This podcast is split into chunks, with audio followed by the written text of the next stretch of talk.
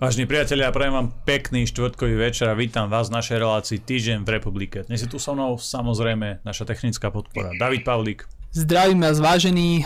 Dnes to naše počasie tu v Kešmarku nie je úplne ideálne a dúfam, že nevypadneme behom relácie. Ak áno, tak to asi nebude chyba nejakých hackerov alebo naša chyba, tak dúfam, že nám to odpustíte. Ale ja dúfam, že pôjde všetko v pohode a dúfam, že príde aj veľa otázok na redakcia zavinač kulturblog.sk. Je tu dnes s nami aj ako špeciálny host Lukáš Kopač. Ďakujem za pozvanie, pozdravím všetkých. A taktiež tu s nami náš pravidelný host Milan Uhrik. Takisto príjemný dobrý večer. No, ja som povedal, že pravidelný host, ale predsa len už dlhšie si tu s nami Milan nebol, tak e, začneme e, rovno hneď tebou, skús povedať a potom verím, že sa pripoja aj ostatní. Čo máš nové, čo si za ten čas zažil, čo ťa najviac e, zaujalo, nielen čo sa týka politického pracovného života? Mhm.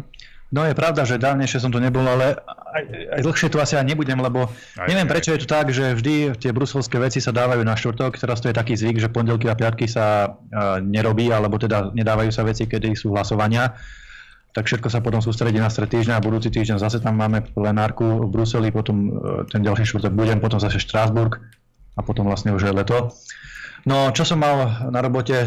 Klasický politika, klasický politická práca. Dnes som bol v Bruseli, práve teraz som priletel, tiež meškalo lietadlo asi hodinu kvôli, kvôli nejakým technickým problémom.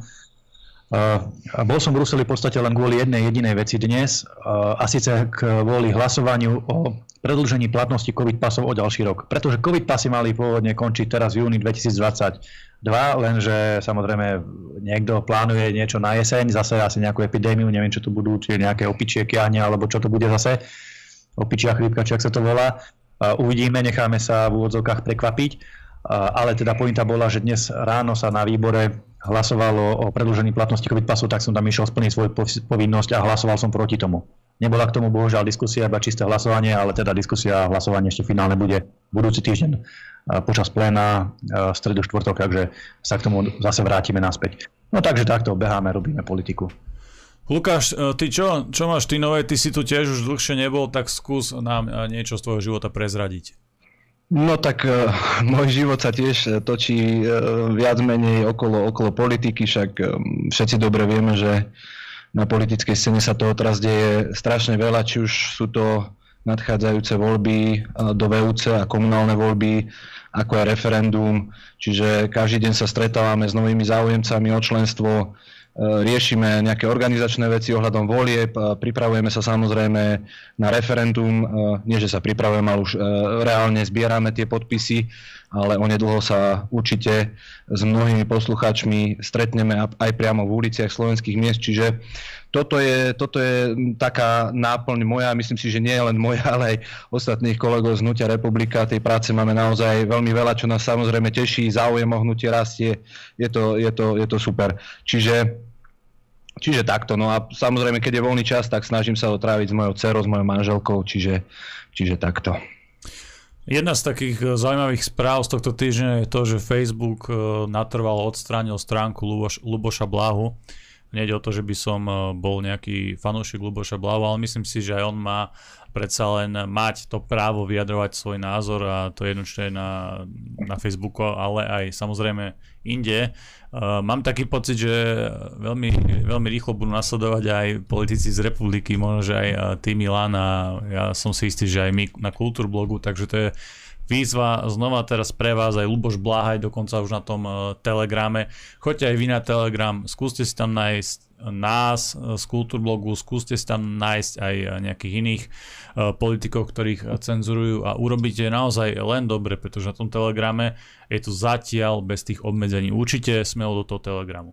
A inak, čo na to hovoríte, lebo vlastne genézu to môže mať takú, že tí kongresmani americkí, uh, ktorým sa teda stiažovali aj naši volení zástupcovia, uh, zasahovali, lobovali v tom Facebooku proti tej slovenskej v úzovkách dezinfoscéne, Uh, myslíte, že, to s tým súvisí? Alebo skutočne Luboš Blaha porušil nejaké tie pravidlá sociálnej siete?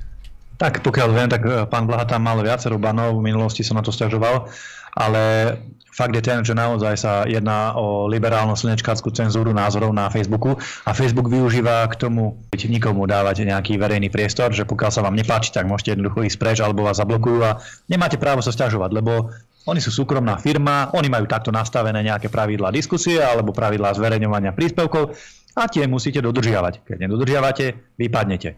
Také sú podľa nich pravidlá hry. Čiže nedá sa tam ani nejak súdiť alebo nejak sa domáhať toho priestoru na rozdiel od nejakej verejnej debaty. Iné by bolo, keby zasiahol štát, že zoberie nejakému politikovi právo vyjadrovať sa. To samozrejme by bola už totálna cenzúra. To zatiaľ tak ďaleko nezašlo, aj keď teda už Ale... to vidíme Eh, NBU, čo robí a tak ďalej. Takže NAKA, protiextremistická a podobné veci. No ale či budeme nasledovať aj my, to neviem. Samozrejme, dúfam, že nie. My sa snažíme tam nejakým spôsobom rozprávať a vyjadrovať sa menej extrémisti. Či bude nasledovať kultúru, to je samozrejme otázka na vás viacej. My nie sme až takí extrémisti, ako ste vy, ale, Jasne. ale dúfam, že nie. Uvidíme. Nič nie je vylúčené. Ale rozhodne môžem odporučiť aj ja všetkým poslucháčom, divákom, aby prešli na ten Telegram a robili si nejaký záložný informačný kanál, nájdu tam aj nás, aj vás, aj ostatných nejakých predstaviteľov alternatívnej scény. Je dobré mať viac do tých kanálov, lebo skutočne môže prísť jedného dňa k tomu, že zase bude chodiť Čaputová kvíliť vola kde do Ameriky, alebo Heger eh, niekde riaditeľovi Facebooku v Davose bude nariekať a stretávať sa a prosiť, aby poblokovali všetkých slovenských opozičných politikov, lebo, eh, lebo sa tam šíri pravda, alebo sa tam šíria informácie, ktoré sú protivládne, ktoré odhalujú skutočnú tvár vládnej politiky a to sa vláde nepáči. A jediný spôsob, ako tomu dokáže zabrániť, je nie robiť prospech ľudí, lebo to nedokážu a nevedia, nemajú na to aparát ani schopnosti, ale cenzurovať e, nespokojné názory a tým kvázi budovať nejaké zdanie všeobecnej spokojnosti, že všetko je v poriadku. Ako sa hovorí, nezabijete správu, ale zabijete poštára. Takže e, ja si myslím, že to súvisí. Určite to súvisí, veď tá slovenská vládna moc a elita robí všetko preto, aby nás e, umlčala na všetkých možných frontoch. Ja len možno taký Jasne. malý dodatok. Uh, spoločnosť Meta toto jeho zablokovanie aj nejak odôvodnila, že prečo. A e, jedný, jedným z tým dôvodom malo byť to, že použil slovo psi. Tak ja sa teda pýtam, ako je možné, že funguje Facebook ešte Matovičovi, e, Naďovi a ostatným. Takže e, buď jeden meter na všetkých rovnaký, alebo teda sloboda, sloboda slova na plné pecky, ako sa hovorí. Hej. Myslím, ja, Prepačte, je dôležitá informácia. Ja môžem povedať a môžem potvrdiť, potvrdiť to, čo sa medzi ľuďmi možno ani nevie alebo vie, že Facebook naozaj inak pristupuje k vyššie postaveným politikom ako k bežným radovým občanom. Ja som sa o tom presvedčil sám v Bruseli, lebo kým som bol poslanec Národnej rady, alebo teda na Slovensku, Uh, národný politik, uh, tak, uh, tak Facebook nás, a mňa konkrétne, teda toto je môj príbeh, vnímal ako bežného občana, ako bežného človeka. Ale čo sa stalo, keď som prišiel do Európskeho parlamentu, zrazu mi napísal nejaký pán, nepamätám si meno, nejaký angličan z Facebooku, že on je pridelenec nejakého riaditeľstva Facebooku pre kontakty s Európskou úniou a teda, že keby som čokoľvek potreboval, tak je tu pre nás k dispozícii a tak ďalej.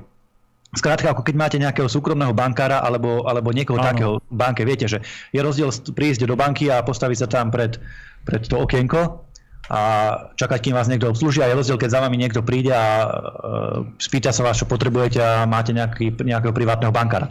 To isté som, teda sa, sa nestalo ako europoslancovi, že teda nás oslovil nejaký pán z Facebooku.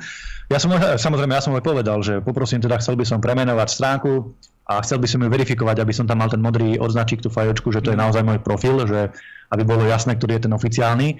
Tak povedal, nie je problém, vybaví, lenže nakoniec nevybavil ani on. Trvalo to asi 3 mesiace, čo sme si dopisovali, vždy bol ochotný, vždy slúbil a nakoniec to nespravil, tak som sa na to ľudovo povedané vykašľal, ale podstatná je teda tá informácia, že skutočne už len obyčajný europoslanec v úvodzovkách je pre ten Facebook zaujímavý, že to je iný typ politika, lebo vedia veľmi dobre, že tá Európska únia môže ten Facebook zlikvidovať, kedy by chcela nastavením nejakých pravidiel, udelením nejakých pokút antidiskriminačných alebo nejakých antimonopolných alebo akýchkoľvek veľkých miliardových pokút, tak sa snažia udržiavať dobré vzťahy s europoslancami, s Európskym parlamentom. Hlavne teda s tými, ktorými vládnu, na takých ako som ja, opozičných, samozrejme kašľú, lebo tí nerozhodujú.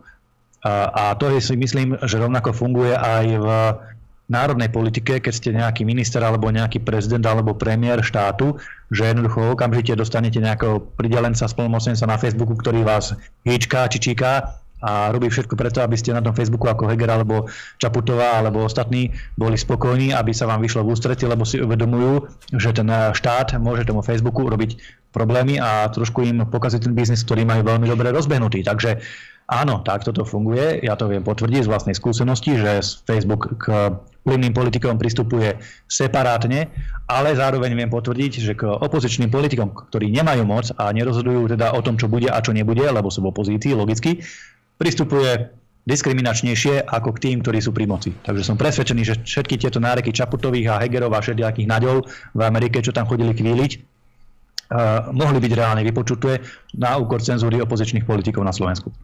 David, ak si to počúval, tak myslím, že máme pred sebou e, veľmi jasnú budúcnosť. E, Milan Uhrik tu rozprával, že ak si teda europoslanec, tak ten Facebook a tí e, estrogenoví chlapci to merajú potom inak, hej, tie príspevky. To znamená, že budeme musieť asi kandidovať a dostať sa do Europarlamentu, aby sme mali zaručenú tú našu bezpečnosť. A ja verím, že vy, vážení priatelia, vážení diváci, keď nás chcete stále sledovať, keď chcete mať stále tie ultra super epické relácie a pohodové večery, takže nás do toho Európarlamentu prekruškujete a že budeme môcť reálne vysielať. Budeme vysielať pôvode aj z Bruselu. A sa koho budeš kandidovať? Nie, ja. Ale vy ste nepočúvali tú druhú časť, ja som povedal, že na pozičných politikov to ale neplatí. Dobre, ale dobre, ale však ja nemusím byť pozičný politik, to ja si Aj. ešte rozmyslím, že to má viac oslovy. A čiže Pastušek, Nikolsonová, Šimečka, spravíte novú koalíciu, hej? A tak Šimečku možno vynechám, hej, ale nejakým babám by som sa možno pridal. Dobre, uh, čo som to ešte chcel povedať? No, bavili sme sa o tých psoch, že to je teda nejaký asi expresívny výraz alebo niečo také, možno v tejto súvislosti to uh, ten Facebook rozhodol ako rozhodol a vieme, že pritom nať používa termíny a výrazy ako opice a tak ďalej, ktoré adresuje práve tým obyčajným nespokojným ľuďom. Ak si správne pamätám, tak to boli opice. A hlavne uh, v súvislosti s tými opicami, teraz som čítal nedávno správu, neviem, či ste to riešili aj v, uh, Bruseli, ale tie opičie kiahne, že vraj to už je diskriminačný názov a že sa to má nejakým spôsobom možno zmeniť. Áno, VHO vydalo vlastne nejaké také predbežné stanovisko alebo niečo, niečo také podobné, e, kde navrhujú zmeniť názov opičích kiahní, lebo že je to strašne diskriminačné a samozrejme... Proti komu? Diskriminačného oproti opiciam? No, moment. že, že, že vadilo im hlavne to, že, že to bolo v súvislosti, e, vždycky prezentované v súvislosti s černochmi, že proste na tých fotkách v súvislosti s opičími kiahňami vždy boli černosy, takže to treba, že to treba nejak premenovať. Takže aby to na september už bolo pripravené v takom peknom marketingovom balíčku, aby sa to volalo nejak ináč, pekne a Takže, takže tak. Áno. Dobre, e, pôjdeme ešte, ešte predtým, ak sa dostaneme k Bruselu na to naše e, Slovensko. Ako to vyzerá s tým referendum, lebo toto vnímam naozaj ako taký e, možno pozitívny krok z pohľadu toho opozičného voliča, lebo konečne sa tie relevantné opozičné strany spájajú, zjednocujú, konečne to vyzerá nádejne v úplnom protiklade, ako sa organizovali tie protesty a tak ďalej. Teraz to vyzerá naozaj na profesionálny postup, hovoril o tom aj Ondrej Ďurica a Mirosu ja minule. Skúste to aj vy okomentovať, ako to vyzerá z vášho pohľadu, či to má naozaj nádej, lebo ja to, ja to veľmi chcem živiť a páči sa mi, keď tá opozícia konečne vie spolupracovať na normálnej, na serióznej úrovni. Dobre. Môžem eh, s radosťou a a istou nádejou povedať, že konečne tá opozícia začala nejakým spôsobom spolupracovať. Aj keď mnohí ľudia si myslia, že dovtedy sme nespolupracovali, čo nebola celkom pravda, lebo vždy, keď boli nejaké kľúčové hlasovania aj v Národnej rade a kade tade, tá opozícia de facto v tom hlasovaní držala spolu. Akurát tie hlasy bohužiaľ nikdy nestačili na to, aby zmenili ten hlavný kurz, lebo koalícia má väčšinu. A teraz prišlo, prišlo k zberu petícií za referendum o ukončení vládneho obdobia. Mnohí kritizujú, že tie otázky sú zle nadefinované, samozrejme, kadejakí provládni právnici začali kritizovať, že na čo referendum, zase to bude protiústavné, zase to bude neúspešné a tak ďalej. Jednoducho, ako to veľmi dobre komentoval generál Viktorin na Facebooku statusu, namiesto toho, aby hľadali spôsoby, ako sa to dá, tak tie naše právnické slovenské elity hľadajú spôsoby, ako je referendum zbytočné. Nie je to na hlavu postavené. Skutočne, nie je to na hlavu postavené. Na čo sú nám potom šli tí právnici, ústavné súdy a podobní, keď všetci hľadajú len spôsoby, prečo referendum nie a nikto nepovie, že prečo referendum áno, respektíve prečo, alebo ako to referendum teda spraviť, aby bolo v súlade s ústavou. My sme sa dohodli s opozičnými stranami, že do toho teda ideme, prekonali sme nejaké rozdiely, prekonali sme aj nejaké politické samozrejme e, rozdiely v programoch a v prístupoch a tak ďalej, lebo si uvedomujeme, že celok je v tomto prípade dôležitejší ako nejaké čiastkové záujmy a zbierame podpisy. Hnutie republika sa do zbierania podpisov pustilo naplno, dali sme inštrukcie našim členom, robíme aj petičné hárky, aj petičné stoliky a tak ďalej, aby sme vyzbierali čo najviac podpisov, pretože čím viac podpisov vyzberáme, tým silnejší odkaz pošleme vláde, že ich tu ľudia nechcú a tým skôr táto vláda snáď skončí. No, rovnako tak, rovnako tak práve dnes začalo odvolávanie ministra Sulika, pod ktoré sa podpísali znova takisto aj naši poslanci v spolupráci s poslancami Smeru a Kufovcami. Takže znova sa tu eh, ukazuje nejaká opozičná spolupráca.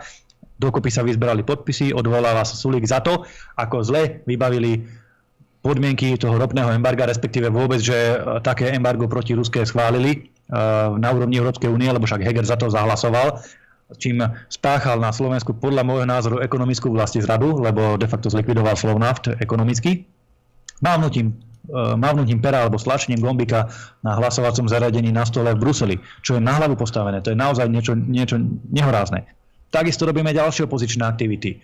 Zajtra máme tlačovú konferenciu k odvolávaniu Budaja, lebo vieme veľmi dobre, že je neschopný a, a navyše aj hlúpy, lebo však podľa neho sú medvede čo to boli, vegetariáni či čo? Mm, vegetariáni.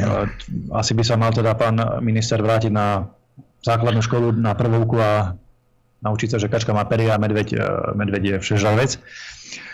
Ale teda e, robíme tie opozičné aktivity. Dám to teraz do kontrastu, dám to teraz do kontrastu s inými opozičnými stranami, už marginálnejšími, povedzme to tak, ktoré, ktoré tieto aktivity nerobia a naopak tú vládu v hlasovaní držia. Hovorím konkrétne o blížiacom sa hlasovaní o prelomení prezidentského veta, o prelomení prezidentského veta, čo sa týka toho Matovičového údajného prorodinného balíčka, kde sa viacerí zase vyjadrili, že za to zahlasujú. Ja sa pýtam, tak čo je tá opozičná politika? V kritickom momente zahlasovať za Matoviča, aby vydržal, aby mu to prešlo, aby bol spokojný na pol roka psychopat a pokračovala tá vláda ďalej, alebo zbierať referendum, zbierať petičné hárky, odvolávať Sulika, odvolávať Budaja, skrátka robiť tie robiť tie a podporovať generálny štrajk, ako sa to snažíme chodiť aj my osobne účasťou na tých protestoch jednoducho pretlačiť. Čo je tá skutočná opozičná politika? Kto tu robí v prospech vlády a kto tu robí v prospech občanov, v prospech predčasných volieb, v prospech konca tejto nešťastnej vlády? To, na tým nech sa ľudia zamyslia, poprosím. Lukáš, tvoj názor, tvoj pohľad? Dobre, ja to možno, že poviem aj z pohľadu, z pohľadu občana, bežného občana. Táto vláda požíva, dá sa povedať, že historickú nespokojnosť, čo sa, čo sa, týka, čo sa týka nejakej celkovej verejnej mienky. Proste ešte nikdy na Slovensku nevládla taká vláda s, takým, s, tak, s, tak, s takou reputáciou, ako je táto. Či už pozeráte nejaké diskusie na Facebooku, alebo aj keď sa rozprávate s bežnými občanmi, to je jedno kde, jednoducho každý vám povie, že je nespokojný, že toto už je, jednoducho presahuje všetky medze a táto vláda musí ísť preč. Na druhej strane máme tu teraz uh, jeden inštrument zvaný referendum, ktorý síce nie je dokonalý, ale máme ho. Je to jediná, jediná vec, ktorú ja ako občan uh, viem uh, prostredníctvo tejto, tejto inštitúcie referenda viem vyjadriť svoj názor. Samozrejme, táto vláda určitým istým kruhom vyhovuje, lebo, lebo proste či už, tie, či už tie mimovládne organizácie, kde, sa, e, kde sú poprepájani všelijakí tí právnici, ktorí vám dajú vždycky nejaký ten správny právny pohľad na vec a vždycky vám budú hovoriť, že to je zlé, že to nemá význam, že to bude zamietnuté. Proste robia všetko preto, aby, aby ľudí od toho referenda odhovorili a aby vlastne chránili kožu um, tejto babratskej vláde. Um, tu treba jednoducho iba na ľudí apelovať, proste nedajme sa odradiť. Fakt je to jediná možnosť, medzi inými samozrejme, potom sú tam nejaké synergické efekty, ako aj Milan spomínal, ale fakt je to jediná možnosť, ako tej vláde naozaj ukázať, že dosť stačilo, jednoducho buchnúť po stole a nepriamo, nepriamo e, možno vyvíjať aj tlak na prezidentku. Ako keď už si to ona v úvodzovkách lajzne, po druhýkrát odmietnúť, odmietnúť niekoľko stotisíc občanov s ich žiadosťou, aby sa konalo referendum, tak e, jednoducho to tiež bude také, e, proste ten synergický efekt, proste, na, proste nejak načať tú vládu, načať celý ten systém a snažiť sa o to, aby, ten, aby tí ľudia z tej, z tej vrcholovej politiky, ktorí sú tam dnes, e, jednoducho čím skôr odišli, lebo páchajú neskutočné škody na Slovensku, či už, či už to bol teraz ten, ten Slovnaft.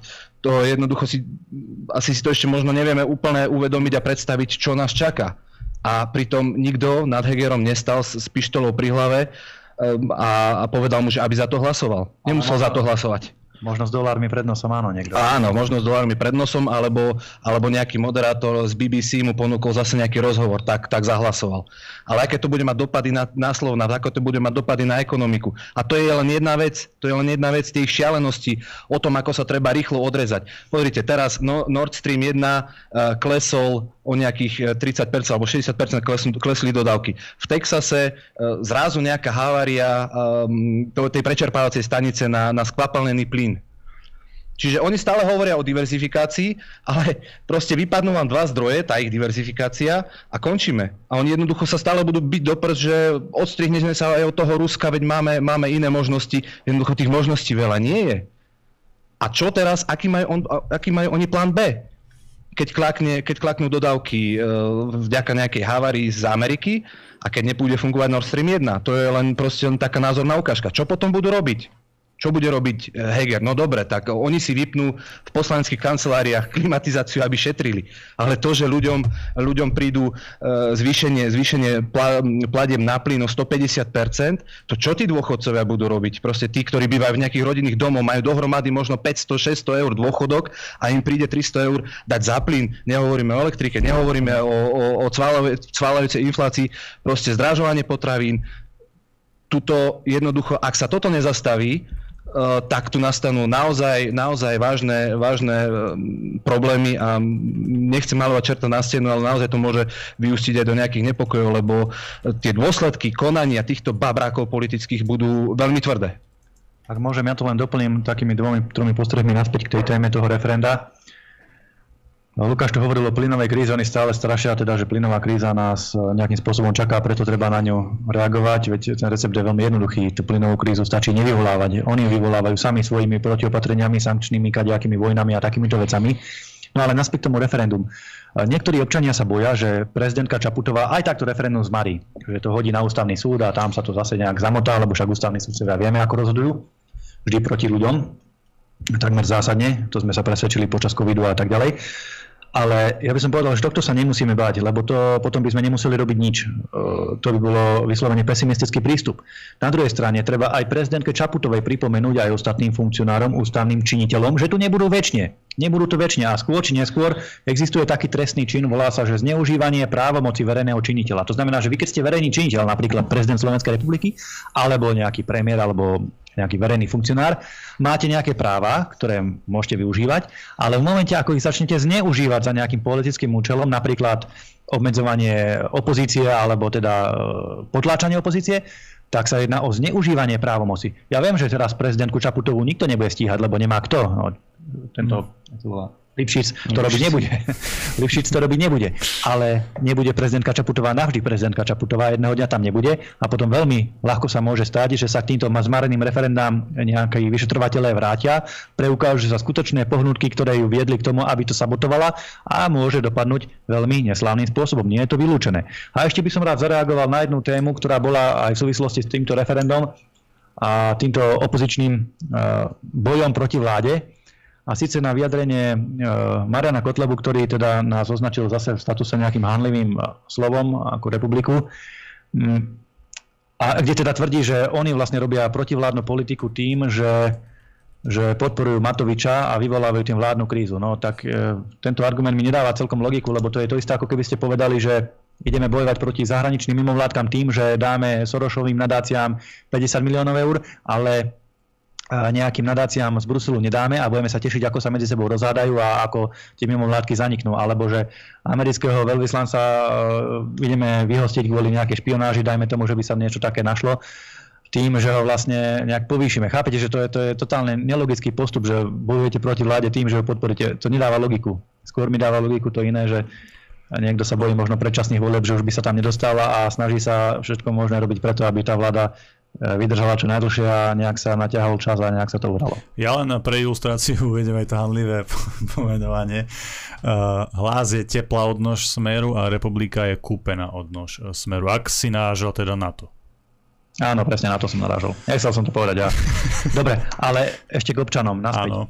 Mnohí frustrovaní hovoria, že to referendum má už zbytočné a aj tak bezmarané a aj, no, aj tak nepomôže. A tak prosím vás, ale veci zoberte dať jeden podpis niekde na petičný hárok, tam napísať svoje meno, priezvisko, adresu a čmáranicu, podpis, autogram, je to najmenej, čo môže hoci kto z nás spraviť. Keby aj 150 podpisov máme dať a má nás to zachrániť od ďalších dvoch rokov vlády týchto babrákov, tak ako Lukáš Kopac správne ich pomenoval, čo všetko robili, aj tak to stojí za to. Chápete, že to, tá námaha dať ten jeden podpis je totálne minimum, čo ten nespokojný občan môže a podľa mňa aj musí spraviť na to, aby zmenili sa pomery na Slovensku, aby tá vláda skončila.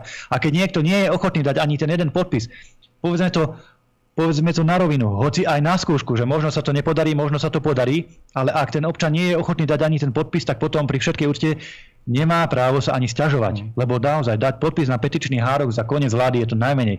Ja viem, že môže to sabotovať prezidentka, môže to sabotovať ústavný súd, môže to vláda odignorovať, môže byť tisíc scenárov, čo sa to môže spraviť, ale ten pokus za to stojí. Za ten jeden podpis každému určite stojí.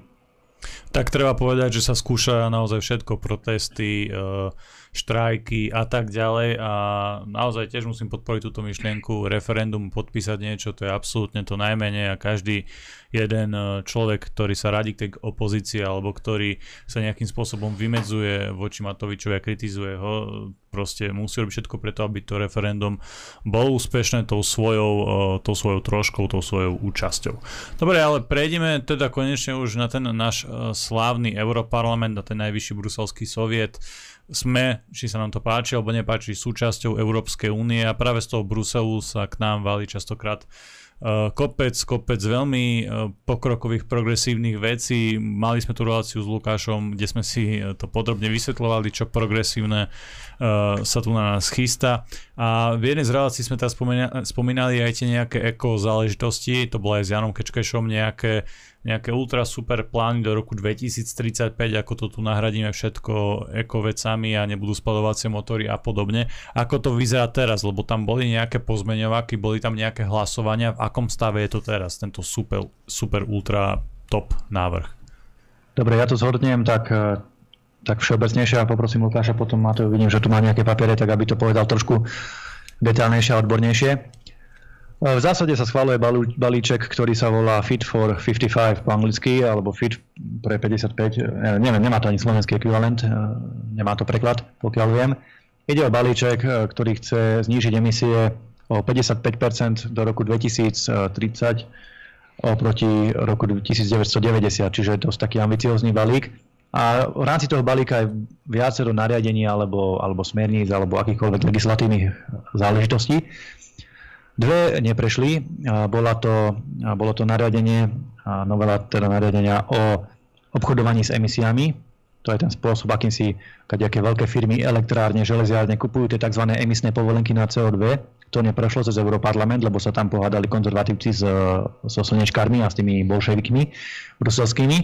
Takisto neprešiel tzv. Európsky sociálny fond, ktorý mal slúžiť na to, aby sa kompenzovali občanom najchudobnejším občanom nejakým spôsobom aby sa im kompenzovalo to zdražovanie energie, ktoré ich čaká. Ono to znie veľmi lákavo takto, keď to poviem, že však občania by dostali kompenzáciu, len problém bol v tom, že akí občania mali dostávať a aké kompenzácie. Zase to bolo LGBTI, migranti, hentakí, onakí, marginalizovaní, šeli, všetci ostatní len nie normálni, normálni pracujúci Európania, takže aj tam bola veľká hádka okolo toho a nakoniec to neprešlo zatiaľ. Predpokladáme, že bohužiaľ to prejde neskôr. No ale potom ostatné Ostatné smernice a nariadenia prešli tak, ako boli predložené v podstate a v rámci toho prešiel aj ten zákaz používania alebo výroby, respektíve dízlových alebo teda spalovacích motorov od roku 2035. To sa bude týkať samozrejme, keď to prejde aj Slovenskej republiky. To znamená, že od 2035. Európskej únie nekúpite auto so spalovacím motorom, zostanú vám len elektromobily alebo nejaké možno vodíkové autá ja viem, že Remišová a títo majú na to ľahký recept, však ľudia kúpite si Tesly a bude všetko spokojné a budeme, hej, výborne, však to presne takto bude fungovať, akurát, že to nemá ani opodstatnenie ekologické, lebo ako sa ukazuje aj podľa serióznych, nie teraz nejakých konšpiračných, alternatívnych kaďakých e, štúdí, ale podľa serióznych a už aj mainstreamových štúdí, tá uhlíková CO2 stopa životného cyklu e, benzínového alebo dízlového auta je rovnaká alebo podobná ako životná CO100, CO2 stopa elektromobilu. Keď spočítame výrobu a recykláciu batérií a týchto vecí, takisto aj výrobu tej elektrickej energie, ktorú treba niekde vyrobiť a tá elektrická energia sa nevyrába, nevyrába v, vo veterných turbínach a solárnych článkoch, ale aj v jadrových elektrárnach. Takže e, s týmto to všetko súvisí a viete, ja to ešte tak e, globálne zhrniem. Hlavný problém je to, že tieto nariadenia schvalujú totálni amatéri a ekofanatici, ktorí nemajú ani len poňatia o nejakom hospodárstve, o nejakých základných zákonitostiach ekonomického a hospodárskeho života spoločnosti. To už nie o nejakej štátnej štruktúre alebo nejakých pravidlách fungovania spoločnosti, e, verejnej správy a tak ďalej. Totálni amatéri, ktorí len zbadajú prvú hlúposť a na základe nej sa rozhodujú, čo schválime, len aby sme boli čo najzelenší. Poviem zo pár príkladov. Zoberte si, že Zoberte si, že teraz sa schválila tá, tá smernica, alebo sa schváluje Fit for 55, Fit for 55, aby sa znížili emisie. Zároveň spolu s tým Európska komisia vyhlásila, že pravdepodobne do týchto balíčkov o obnoviteľných zdrojoch energie nezahrnie, nezahrnie jadrovú energiu do budúcna a zemný plyn, lebo to sú takisto toxické a škodlivé kaďaké technológie výroby elektriky. To znamená, že zoberte si, schválili uh, ropné embargo na Rusko, lebo ropa z Ruska je zlá. Takže nebudeme mať ruskú ropu, nebudeme mať jadrové elektrárne, nebudeme mať plynovú energiu. Zároveň máme znižovať emisie, povedzte mi, z čoho má európska ekonomika fungovať. Zostáva nám drevo, slnko, vietor, a asi sme vyčerpali tým pádom. Drevo tiež už dlho nebude, lebo tam sa tiež niečo chystá, čo sa týka no. tých spalovacích kotlov na tak tuhé palivo, tak to bude tiež Potom nám zostávajú vybavené. ešte tie e, kráľské povozy a, a možno peši busy. No dobre, ale... Ako, ako naozaj, ale viete, tá Európa ide spáchať ekonomickú a hospodárskú samovraždu. Zakazujú všetky možné zdroje energie. Ak tí, čo sledujete vývoj spoločnosti, viete, že Stav rozvoja spoločnosti závisí vždy od množstva dostupnej energie. Najväčšie civilizácie spotrebujú vždy najviac energie čím viac energie máte k dispozícii, tým viac môžete premiesňovať tovary, premiesňovať ľudí, budovať, stavať, e, rozvíjať sa. Bez energií je tá spoločnosť polomrtvá, je stredoveká. Ako to spovedal jeden europoslanec, Kola Kušič z Chorvátska, môj dobrý kamarát, v plene Európskeho parlamentu, tieto opatrenia Európskej únie nás vrátia do stredoveku. Nás vrátia do stredoveku, my sa budeme pozerať na Číňanov, ako chodia na spalovacích motoroch, ako majú atomové elektrárne, ako majú atomovú energiu, ako používajú plyn a my nič z toho ako Európa. Nedá sa udržať konkurenčný krok. Myslím si, že tento europoslanec dokonca aj nejak vyčíslil uh, percentuálne, že uh, keby Európa prijala tieto stupidné, naozaj stupidné a likvidačné opatrenia, že ako by prispela k svetovej, celosvetovému zlepšeniu klímy. Bolo to, tuším, že iba nejaké promile alebo 0,01 neviem čo. A vďaka tomu, aby sme zachránili planetu o 0,0 neviem čo, tak fakt si ideme tu zlikvidovať totálnu ekonomiku celej Európskej únie, lebo však je to globálna ekonomika, čiže je to všetko poprepájané. A ako aj Milan správne povedal, v tom Európskom parlamente jednoducho sedia ľudia, ktorí vyšli, vyšli proste z tých zelených mimovládok, kadejakých Greenpeaceov, e, z neviem čoho všetkého možného a naozaj tí ľudia sú otrhnutí od reality. E, keď čítate niekedy aj tie pozmeňujúce návrhy alebo aj tie, tie správy, ktoré predkladajú, tak to sa jednoducho normálnemu človeku zastavuje rozum nad tým. Jeden povie, že správame to do 2035 a druhý napíše, nie, správame to do 2030 ale nie žiadne nejaké, nejaké, nejaké dopady vypočítané, e, čo to spraví s ekonomikou, aké to bude mať následky, e, alebo nejaká, nejaká prípadová štúdia. Nič. Proste jeden 2035, druhý 2030. A takto to tam funguje. Sa predbiehajú len kto bude zelenší a kto bude chytrejší a nakoniec to skutočne dopadne tak, že tu budeme chodiť, e, že tu budeme chodiť na koňoch, lebo... Ja len, ja len krátku časku, súka. Veď skutočne sa pozrite aj na tú Slovenskú republiku, ktorá je nám najbližšia Zakázali nám dovážať ruskú ropu. Dobre, zakázali. Zakážu nám dovážať alebo používať plyn, lebo je neekologický. Ani ako prechodné palivo nemôže byť mm. použitý. Dobre, zakážu plyn. Zakážu nám jadrové elektrárne, Rakúšania, Nemci a kadejakí zelení, lebo je to nebezpečné. Dobre, tak nebudeme mať ani bohunice, ani mochovce. Čo nám zostane? Reálne, vážne, čo nám zostane? Bez ropy, bez plynu, bez jadrových elektrární, bez e, samozrejme aj tepelných elektrární, lebo aj tie produkujú emisí. Je. Nám zostane Vážska kaskáda zo pár nejakých vodných elektrární niekde e, v, na Liptovskej Mare alebo niekde inde, zo pár slnečných elektrární a to je všetko. Z toho, z toho, z toho neurobíme nič. Nič. Nič, proste nič. Totálne Mám... energetický kolaps celoslovenska. A súčasne, a súčasne vám títo istí hlupáci povedia, že nemáte používať dízlové a benzínové autá, lebo sú neekologické a máte jazdiť na elektromobiloch. Ale kto vyrobuje elektriku do tých elektromobilov, vám už nepovedia, pretože atomové elektrárne nebudú, tepelné elektrárne nebudú a vody a slnka alebo respektíve vetra a slnka toľko nie je, alebo nemáme toľko elektrární, keby aj mali sme, tak nemajú takú kapacitu, lebo na Slovensku nie sú veterné regióny na to, aby boli postavené na nich veterné, veterné turbíny, veď na to sú analýzy, uh, to sa robia mapy veterné, kde sa to dá stavať a kde sa to nedá stavať, kde to je rentabilné.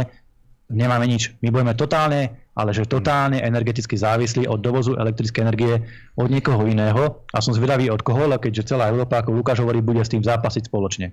Hmm. Teraz mi napadlo vlastne, že to môže mať aj jedno zaujímavé pozitívum a to, že keď my sa takto ekonomicky a energeticky úplne odpalíme, keď sa úplne sami zničíme, tak možno, že už tá Európa nebude taký atraktívny priestor pre migrantov z Afriky, lebo taký ten Jamal z Angoly alebo niekde zo Somálska si povie, že sa mu to asi neoplatí, že rovno uh, si môže ostať u seba doma, lebo tá Európa už možno v tej dobe bude vyzerať tak, ako u neho doma, takže možno to bude to nejaké pozitívum, ktoré sa snažím nájsť naozaj všade. Pán Pastušek, asi sa milíte v tomto, lebo uh, existuje na európskej úrovni už, uh, neviem, tuším, boli aj fondy nejaké tomto správené rozpočtové položky, poviem klimatickí imigranti z Afriky, lebo sa tam rozširujú púšte, za čo sme zodpovední kto? No samozrejme Európania. Takže je našou morálnou povinnosťou príjmať klimatických imigrantov utekajúcich pred suchom a teplom, v, a teplom v Afrike. To znamená, keď je voľakom v Afrike teplo a príde do Európy a povie, že v Afrike mi je teplo, tak my ho musíme prijať ako klimatického migranta. K tomuto smeruje zase iná imigračná politika. Teraz sme sa bavili o tej klimatickej politike, respektíve prelínajúce sa s hospodárskou politikou. A toto je tá imigračná demografická politika, ktorá je ešte horšia ako tá klimatická. No veď dobre, dobre, však pohode, ale ten Jamal tu príde, bude zima a keď zistí, že nemá si čím uh, doma zapaliť, že nemá čím zakúriť, tak ja si myslím, že z tých klimatických dôvodov sa potom pekne vráti domov do tej Anglie, kde mu bude naozaj No, ja, ja si myslím, že to môže byť kľudne aj ináč a tu sa znovu vrátime k nejakým možným uh, sociálnym výbuchom, ktoré nám môžu hroziť nedaj Bože, že sa tento scenár naplní, ako, ako ty hovoríš, proste bude tu zima, bude tu katastrofa. Samozrejme, oni budú chcieť utekať nie do tých svojich e, domovských štátov, ale zase niekde inde do nejakého vyspelejšieho. A ja pochybujem, že nejaký vyspelý štát, ktorý na tom bude ekonomicky dobrý, dobre, bude tak hlúpy a bude mať takú hlúpu a vlastizradnú imigračnú politiku, ako mala Európska únia. Takže oni tu zrejme budú musieť zostať, a vypuknú to, vypuknú to obrovské nepokoje. Ale to je samozrejme len taká, taká moja predikcia, nechcem malovať čerto na stenu. Ale možno, že ešte, ešte v súvislosti s tou osadkou, čo sedí v Európarlamente, tak možno je dôležité pripomenúť alebo upozorniť na to, že Európsky parlament chce zvolávať nejaký konvent, kde chcú otvárať vlastne zmluvy Európskej únie a vlastne dať možnosť Európarlamentu prijímať legislatívne návrhy, ktoré by boli záväzné, záväzné pre všetky členské štáty. A viete si predstaviť, keď tam títo slnečkári budú hlasovať o budúcnosti európskych národov, tak e, posledný nech zhasne, ak bude elektrika, takže a, a spúkne sviečku. A dokonca chcú aj presadiť to, aby v rámci rady sa hlasovalo kvalifikovanou väčšinou. To by teda znamenalo, že žiaden štát by nemal právo veta, napríklad ako teraz uh, ho využil rozumným spôsobom napríklad pán, pán Orbán. Čiže aj takéto veci sa v rámci Európskej únie chystajú, takže ešte môže byť naozaj veselo. Dobre, skúste ešte obaja, vráťme sa k tomu, čo sme načali v úvode a to sú tie COVID pasy. Čo si znova na nás e, naši e, súdruhovia z Eurosovietu vymysleli, alebo čo to teda chystajú, ako to obhajujú tie, tie COVID pasy, ako to vlastne s týmto návrhom vyzerá? Vlastne tie, platnosť COVID pasov sa mala končiť teraz v júni alebo v júli. Teda v júni. V júni sa mala končiť, no a samozrejme e, potrebujú to predložiť o ďalší rok. E, čiže na výbore dneska to bolo schválené, bude sa o tom hlasovať v plene. No a vlastne odôvodnili to tak, že v rámci, vlastne, že oni chcú tým ľuďom dobre, že aby mohli voľne, voľne cestovať proste v rámci Schengenu, takže ten COVID pas im to vlastne všetko, všetko umožní a vlastne, že to je dobré, hej, že to je super vecička. Ale uh, teraz nedávno vyšla taká osobit, osobitná správa uh, Európskeho dvora auditorov o voľnom pohybe počas pandémie COVID-19, kde sa oni vlastne zaoberali uh, tými všetkými možnými opatrenia v rámci šengenských hraníc. A ja ocitujem možno iba jednu vetu. Zistili sme, že oznámenia členských štátov o kontrolách na vnútorných hraniciach dostatočne nedokazovali, že kontroly boli krajným a primeraným riešením aj že ich, a že ich trvanie bolo obmedzené. Čiže samotní e, auditori Európskeho dvora konštatovali, že tie opatrenia e, za prvé boli chaotické, za druhé nesplňali svoj cieľ a za tretie boli prehnané. Ale to nevadí. Proste ide sa ďalej, proste musí to ísť za každú cenu ďalej, lebo samozrejme, e, aj keď sa teraz o tom nehovorí, tak tie, e, tak e, tie vakcíny jednoducho sú nakontrahované, tie dodávky sa musia proste odobrať a oni sa musia vyrobiť, lebo to už je zaplatené jednoducho. A samozrejme, nikto nevie v akých množstvách, lebo keď ste si pozreli uh, zmluvu s tou jednou nemenovanou firmou, s Pfizerom tuším, tak ste videli iba nadpis, že zmluva a všetko ostatné bolo čierne. Čiže uh, a keď, a keď um, tí konzervatívnejší, konzervatívnejší politici v, v rámci Európarlamentu vyzývali uh, predsedničku Eurokomisie Lajenovú, aby, aby vlastne ukázala konzer, konverzáciu, svoju SMS-kovú konverzáciu s, mali, s majiteľom Pfizeru, tak ticho. Proste nič, a keby sa zľahla zem. Teraz nakúpili rovnakým spôsobom proti opičenke a hňam zase voľakej vakcíny. To je, to je neskutočné. Ale budú tu mudrovať mm. o transparentnosti, aký máme byť všetci, mm. všetko každému ukazovať a kto nerobí nič zlé, sa nemá báť, aby mu štát pozval do súkromia, ale oni prví to porušujú a nedodržiavajú všetky tie zásady transparentnosti. Oni a mimovládky, to je naj, najnetransparentnejšie v celej Európskej únii. Ale čo sa týka tých COVID pasov, ja som, ja som teda samozrejme hlasoval proti predlženiu tých COVID pasov, lebo, lebo žiadna epidémia nie je. Na čo sa teraz majú predlžovať a zavádzať zase nejaké COVID pasy, keď široko ďaleko COVID už e, nie je. Nikto to ma nechyruje, chvála Bohu. Dúfam, že sa tu už ani vráti. A oni idú predlžovať COVID pasy so zámienkou a s argumentom, že keď sa tá epidémia vráti, aby to tu bolo pripravené, aby sme boli nachystaní. Lenže zase sa vrátim k tej zaciklenej logike, že takto potom tie opatrenia budú platiť na veky, lebo keď je epidémia, tak musia byť tie opatrenia, pretože je epidémia a keď epidémia nebude, ako napríklad teraz ani oficiálne nie je, tak čo keby bola a nedaj Bože, aby sa vrátila pre istotu, to necháme. To znamená, že v praxi budeme zžiť s tými blbými QR kódmi už asi všetci do konca života a budeme trpnúť, kedy si vláda zmyslí, že to takto len naštartuje, vyťahne a od zajtra to platí, všetci to máte mať nainštalované eh, permanentne niekde na mobiloch alebo ja neviem kade v papieroch a hoci kedy to môžu spustiť, hoci kedy to môžu zaviesť do praxe, keď budú potrebovať ľuďom zatvoriť ústa, aby neprotestovali, aby sa zakážali zhromaždenia, aby ich zatvorili doma, aby nejak sekli ekonomiku alebo proste nejakým spôsobom obmedzili tie ľudské práva. Toto ma na tom najviac desí. Trošku som sklamaný potom z komentárov na Facebooku, dnes som to zverejnil, že teda som hlasoval proti a už sa tam ozývajú zase nejakí uh, takí tí, tí facebookoví filozofi, že a prečo sme o tom neinformovali skôr, veď predsa my vieme, že sa to chystá. No samozrejme, že sme o tom informovali skôr, veď o tom sa hovorilo už kedy no, od apríla, že sa to bude predlžovať. Len to, že to daný človek neprečíta na Facebooku, to ja za to nemôžem, že tú informáciu nepostreboval. Za to, že informujem o tom dnes, tak je to spôsobené asi tým, že dnes sa o tom hlasovalo v Európskom parlamente. Samozrejme, že informujem o tom, že sa o tom hlasovalo. A potom tie otázky, veď povedzte ľuďom, čo bude nasledovať a čo bude na jeseň. Viete, ja, mne nepíše Soros, ani no. Gates, ani nikto nejaké tajné správy, že čo sa chystá na jeseň. To, to vie možno zo pár ľudí v celom svete, možno v Európskej únii, ktorí... Moment, Milan, ja, ja ťa musím poopraviť jeden slovenský významný vedec, matematik Kolár, je už teraz, že piata vlna je nezastaviteľná, nezastaví ju ani, ani horúčavy ju nezastavia a už sa tu na nás hrúti. Som si dneska prečítal. Takže možno, že už v Európarlamente... A to on vypočítal? Alebo... To on vypočítal, možno, že na základe toho a práve sa tie COVID pasy schválili, aby nás zachránili. Ja, tak, dobre, Kolár zoberie kalkulačku, vypočítal, že bude piata vlna, dobre. Ale možno nejakí Čekanovia, alebo Sabakovia, alebo ja neviem kto už majú v tom jasného, že tá vlna bude, aj keď nebude.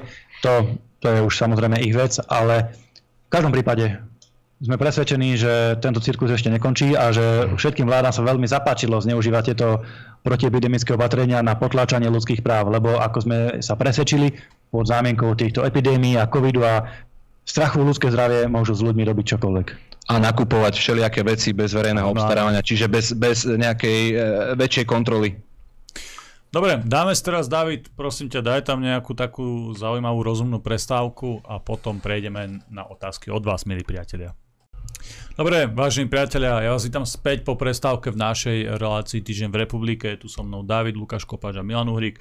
Táto časť je samozrejme venovaná vám a vašim otázkam. Veľmi základné zásady, ktoré určite všetci zvládnu.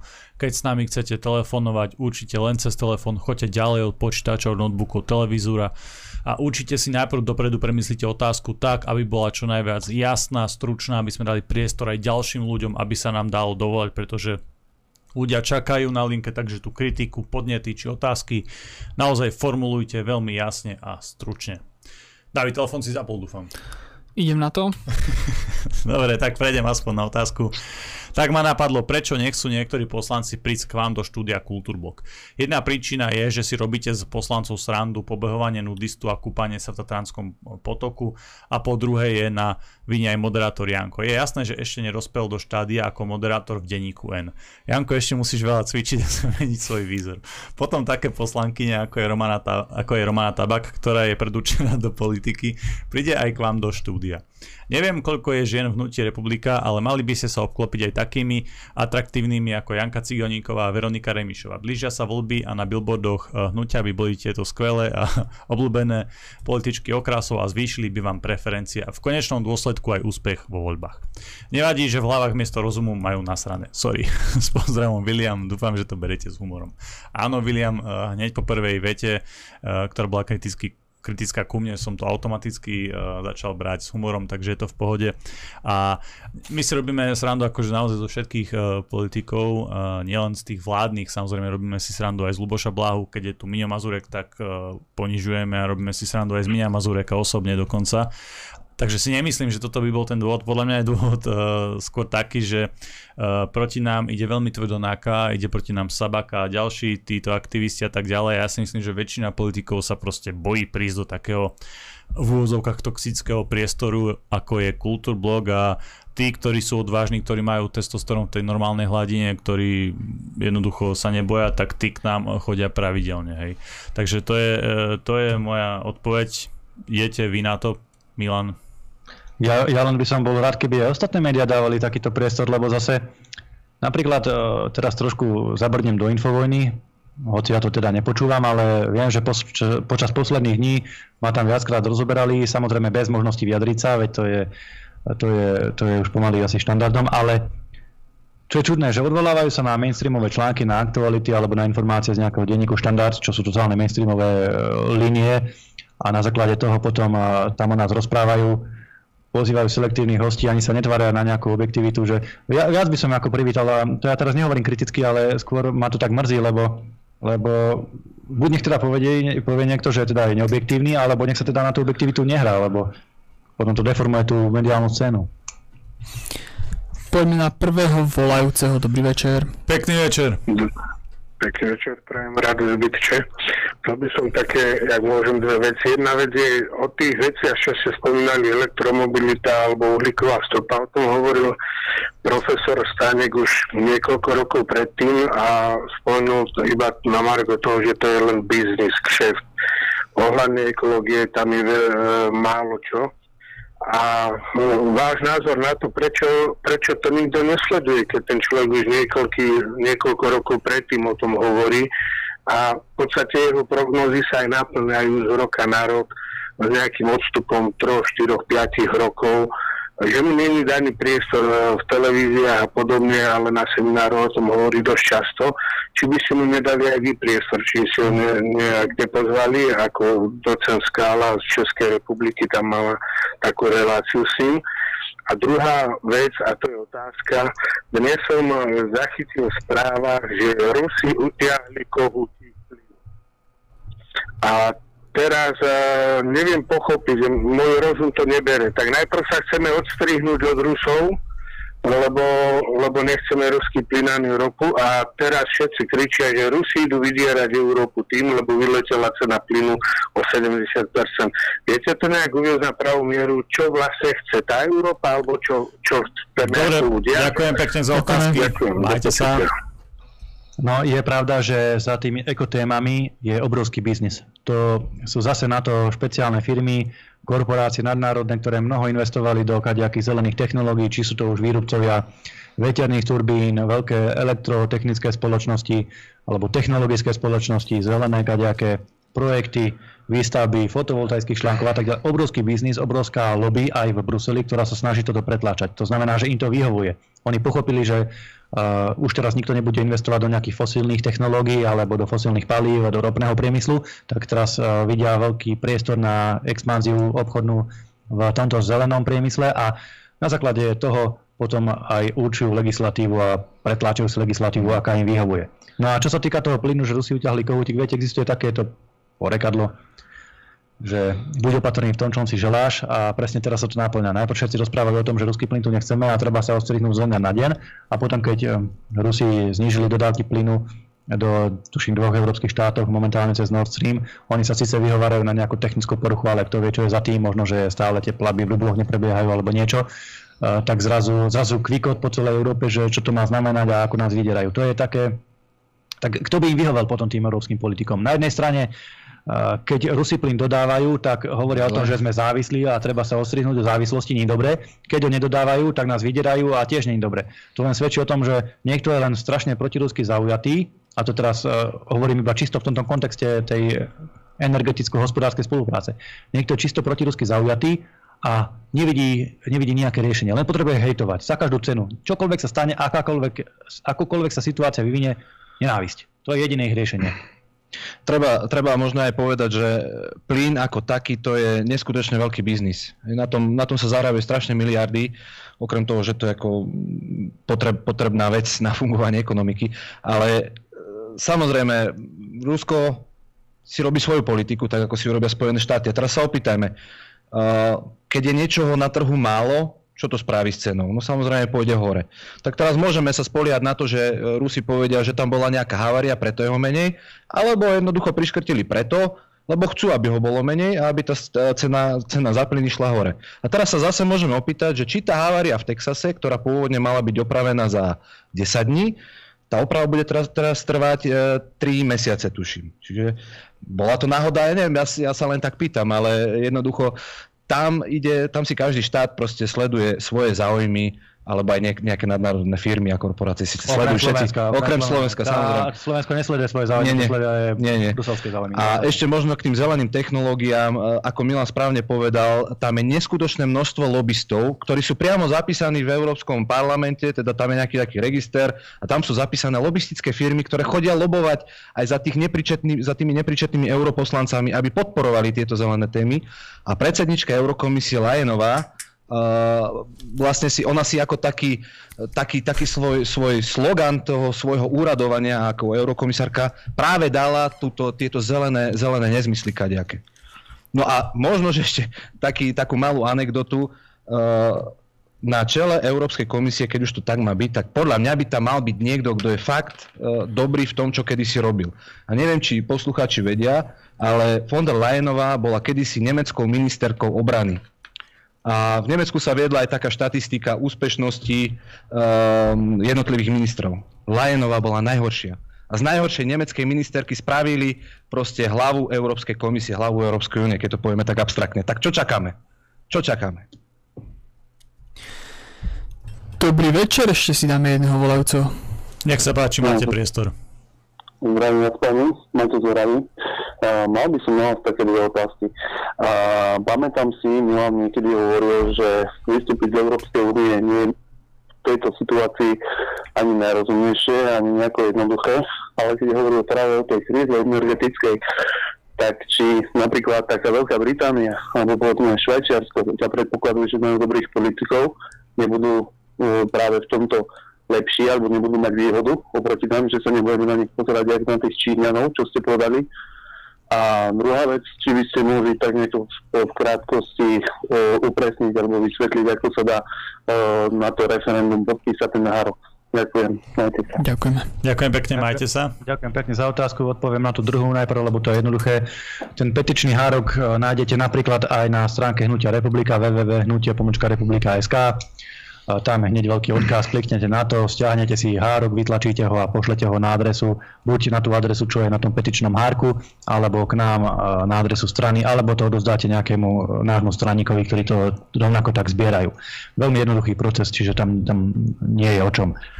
No a čo sa týka toho vystúpenia z Európskej únie, tak uh, áno, ja si myslím, čím ďalej, tým viac, že tá Európska únia je odsudená na zánik som si to myslel vždy, ale teraz som možno tam doslova skalopevne presvedčený, lebo to, čo sa deje, nemôže skončiť nejako inak ako rozpadom, respektíve, a čo je horšie, katastrofou pre celú Európu.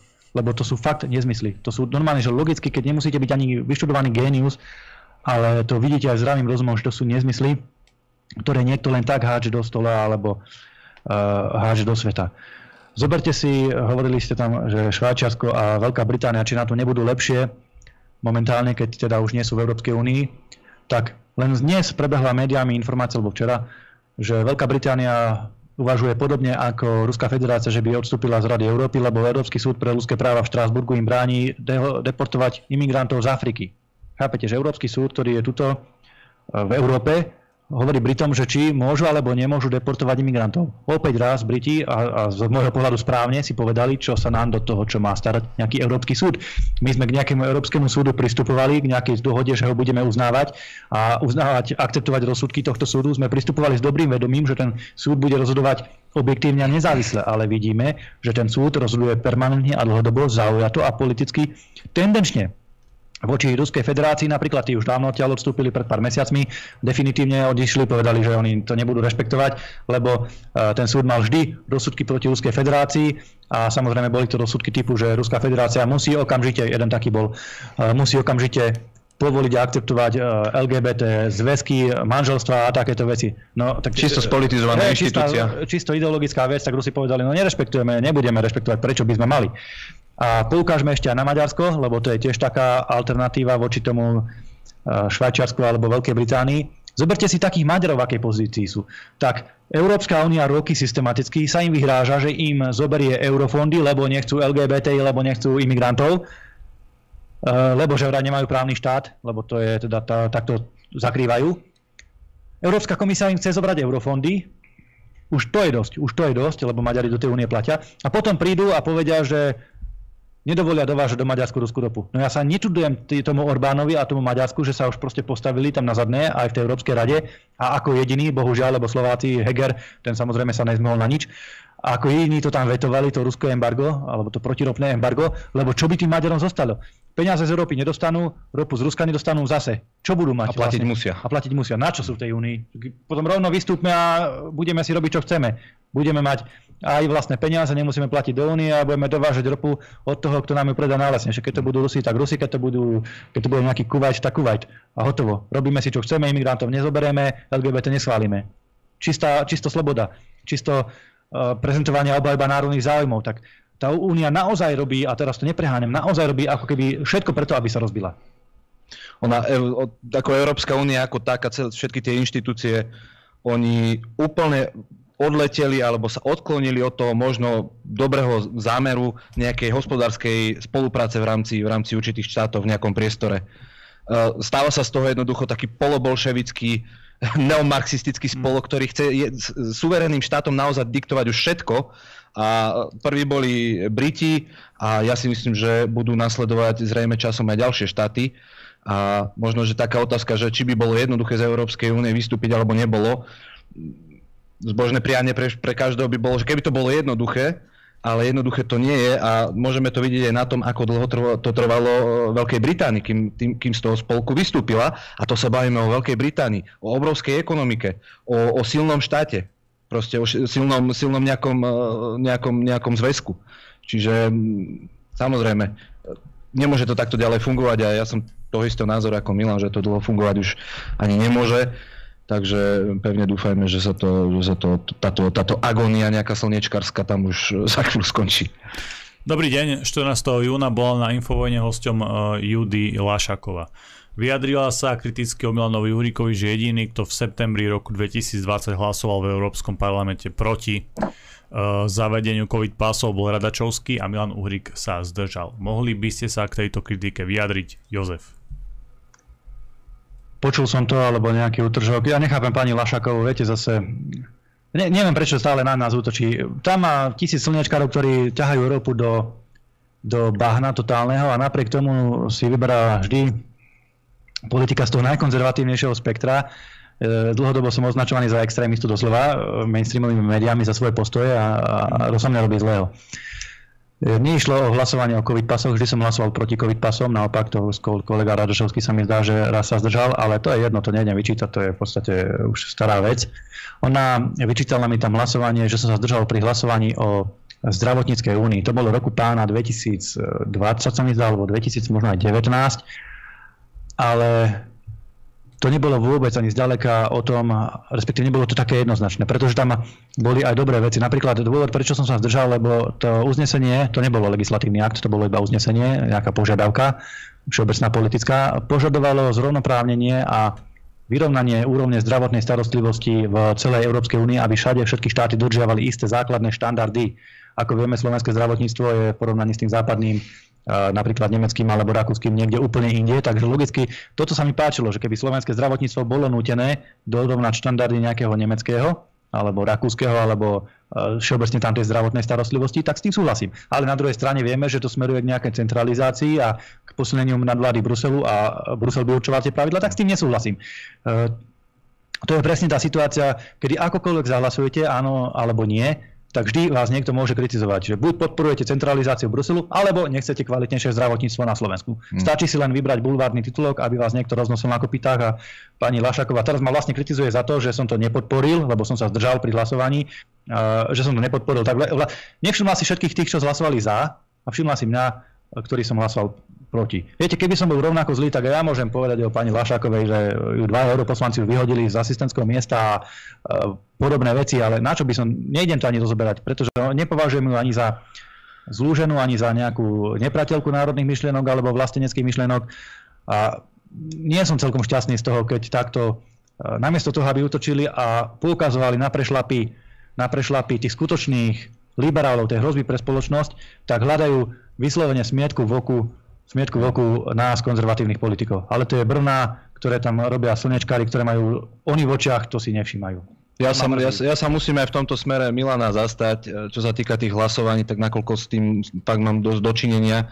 Tam jednoducho niekedy sa nedá vyhovieť, lebo tie návrhy alebo proste tie kadejaké akty sú tak niekedy šalamúnsky napísané a tak uh, jednoducho, že tam je napríklad 90% vecí, s ktorými súhlasíte, ale potom sú tam proste nejaké veci, kde váhate, tak nie je to, nie je to nikdy také jednoznačné. Ja som si tiež kedy si myslel, že má sa hlasovať buď za alebo proti, no ale niekedy naozaj sú chvíle a sú prípady, kedy, kedy je zdržať sa tiež, uh, tiež voľbou a jednoducho, ako je Milan povedal, proste, keby hlasoval tak, tak zase sa nájde nejaký kritik z iného tábora, ale proste bol to, to nebol nejaký legislatívny akt, to bola proste nejaká formalita, ale pri tých zásadných veciach, ktoré sa týkajú fakt osudov Európy, alebo má to dopad aj na Slovensko, tak tam vždycky, vždycky sa hlasuje konzistentne a rázne a, a, a tak, ako sa má hlasovať, aby to vyhovovalo proste záujmom Slovenskej republiky.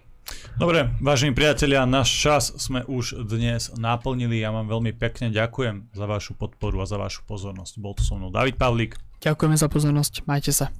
Lukáš Kopač. Ďakujem za pozvanie chlapci, pozdravujem všetkých divákov, poslucháčov a prajem peknú noc.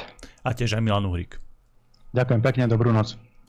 Vážení priatelia, cvičte, športujte, makajte na sebe, študujte, vzdelávajte sa, vždy si overujte informácie, vždy si porovnávajte zdroje, overujte si mainstream, alternatívu a určite si overujte aj Kultúrblok, pretože si naozaj nemyslíme, že máme nejaký patent na rozum alebo patent na pravdu. Prajem vám dobrú noc.